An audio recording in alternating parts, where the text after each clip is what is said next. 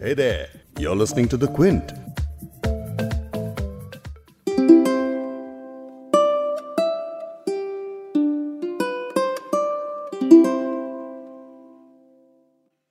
बीमारी कई शक्लों में आती है चाहे जिस्म हो या जहन हो मुतासर होता ही होता है इंसान की कोशिशें भी यही रहती हैं कि वो वक्त वक्त पर अपने रोगों का इलाज ढूंढता रहे। और इसीलिए पोइट्री हो या फिर प्रैक्टिकल लाइफ और अपनी चाहे वो किसी भी फॉर्म में क्यों ना हो, लेकिन हर इंसान के लिए अल्टीमेट राहत और ख्वाहिश यही होती है कि उसे शिफा मिल जाए, अपनी ज़िंदगी की परेशानियों से रिकवर करने लग जाए। और जिस शिफा की तरफ़ इस वक्त पूरी दुनिया जिस हसरत से देख रही है, वो तो हम पिछले एक साल से तजर्बा कर ही रहे हैं। और अब क्योंकि वैक्सीन आ गई है तो अब बस दुआ यही है कि इस वबा के साय से जल्द ही निजात मिल जाए। तो इसीलिए आज का ये एपिसोड इसी शिफा के नाम है, इसकी कई शक्लों के नाम है।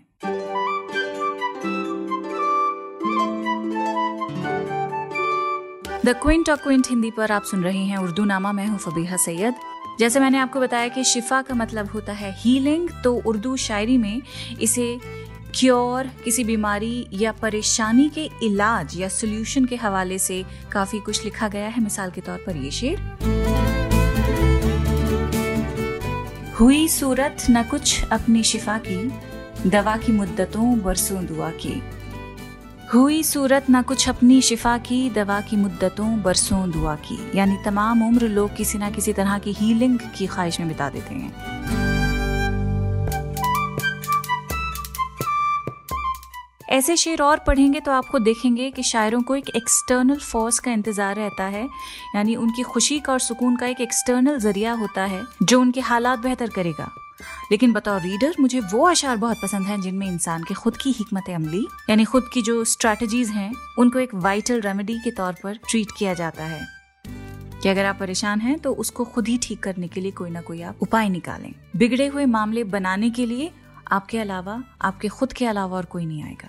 और इसी बात को राहत इंदौरी के इस शेर में बड़ी खूबसूरती से आप समझ सकते हैं। I just love this one Rahat Indori लिखते हैं, न हम सफ़र, न किसी हम नशी से निकलेगा। ये शेर मैंने आपको पहले भी कई पॉडकास्ट में सुना चुकी हूँ। न हम सफ़र, न किसी हम नशी से निकलेगा, हमारे पाँव का काटा हम ही से निकलेगा। और इस गज़ल का आखिरी शेर भी आप सुनिए गुज्त साल के जख्मों, हरे भरे रहना।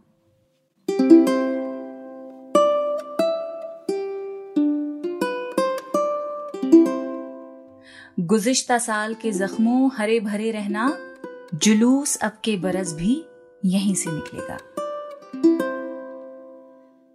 यानी ऑपरेशन की एक मियाद तय करके जब आम आदमी खुद खड़ा होगा, तब एहतजाज इनकलाब का जुलूस उसी के दम से निकलेगा। यानी एक बीमार सिस्टम को बचाना है तो इलाज तो करना ही पड़ेगा ना। लेकिन शायरी में इस तरह के भी अशार हैं जब शायर ने किसी भी शिफा की उम्मीद ही छोड़ दी। इनफैक्ट वो खुल के कहता है कि दर्द ही अब मेरी दवा है। जैसे कि जिगर बरेलवी का ये शेर, मर्ज इश्क को शिफा समझे, दर्द को दर्द की दवा समझे। मर्ज इश्क यानी डिज़ीज़ ऑफ़ लव जिगर बरेलवी कहते हैं, ये इश्क की बीमारी ही दरअसल मेरी शिफा है। इससे मिलने वाला दर्द ही मेरी दवा है और इसी ख्याल को नजीर अकबर आबादी के शेर में भी अग्रीमेंट में नॉड मिली हुई है। वो लिखते हैं, तेरे मरीज़ को है जान शिफा से क्या मतलब? तेरे मरीज़ को है जान शिफा से क्या मतलब? वो खुश है दर्द में, उसको दवा से क्या मतलब?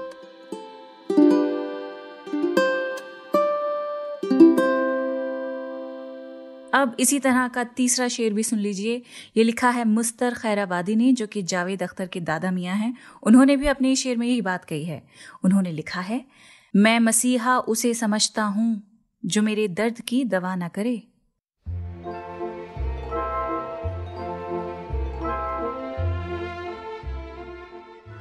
मसीहा उसे कहते हैं जो शिफा दे। तो खैराबादी कहते हैं कि उनके नज़दीक अच्छा डॉक्टर भी वही है जो उन्हें उनके हाल पे छोड़ दे। अब शायरी में मसीहा का एक बहुत बड़ा रोल है। मसीहा जीसस क्राइस्ट के बारे में भी इस्तेमाल किया जाता है। Christ was a healer. Islamic tradition में हज़रत ईसा कहा जाता है, उन्हें कई बार इब्न मरियम भी कहा जाता है। इब्न यानी बेटा, मरियम यानी मैरी। तो मैरी के बेटे हैं जीसस क्राइस्ट यानी हज़रत ईसा, the son of virgin Mary.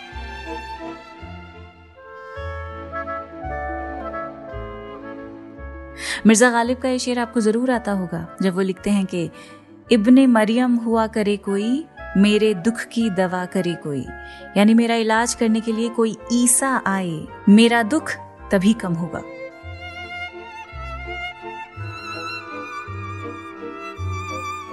लेकिन अपनी तमाम बीमारियों और परेशानियों के हल के लिए खुदा की तरफ़ भी देखा गया है। अल्ताफ हुसैन हाली की एक बहुत ही लंबी नज्म है, जिसका नाम है मुनाजात बेवा। मुनाजात यानी प्रेयर प्रार्थना।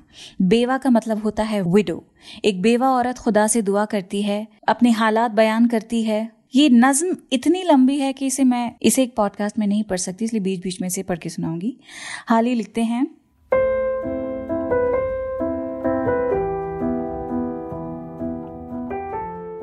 ही मर्ज दे तू ही दवा दे तू ही दवा दारू में शिफा दे तू ही पिलाए जहर के प्याले तू ही फिर अमृत जहर में डाले।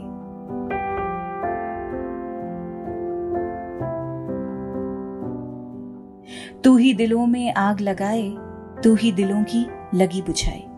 किसी ने होगी कुछ कल पाई, मुझे तो शादी रास ना आई। आज बंधी लेकिन ना मिला कुछ, फूल आया और फल ना लगा कुछ।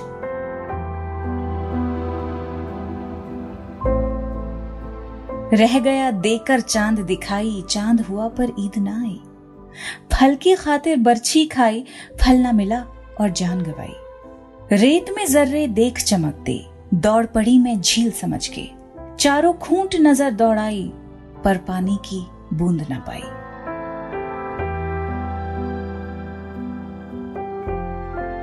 यहाँ शायर एक बेवा की नज़र से खुदा को याद कर रहा है। कि खुदा सब कुछ कर सकता है। वो खुदा ही है, जिसके पास हर मुश्किल का हल है, सब रोगों का इलाज है। लेकिन जब खुदा के नाम पर समाज में बीमारी फैल जाती है, उसका क्या?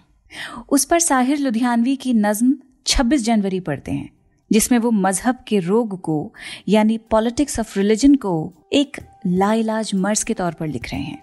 गौर से सुनिएगा। साहिर लिखते हैं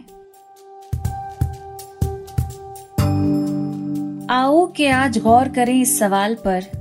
देखे थे हमने जो वो हसी ख्वाब क्या हुए। दौलत बढ़ी तो मुल्क में अफलास क्यों बढ़ा? खुशहाली अवाम के असबाब क्या हुए? जो अपने साथ साथ चले कुएदार तक, वो दोस्त, वो रफीक, वो अहबाब क्या हुए? क्या मोल लग रहा है शहीदों के खून का? मरते थे जिन पे हम, वो सजा याब क्या हुए? बेकस बरहनगी को कफन तक नहीं नसीब, वो वादहाय अतलसो कम खाब क्या हुए? जमहूरियत नवाज़ बशर दोस्त अमन खा।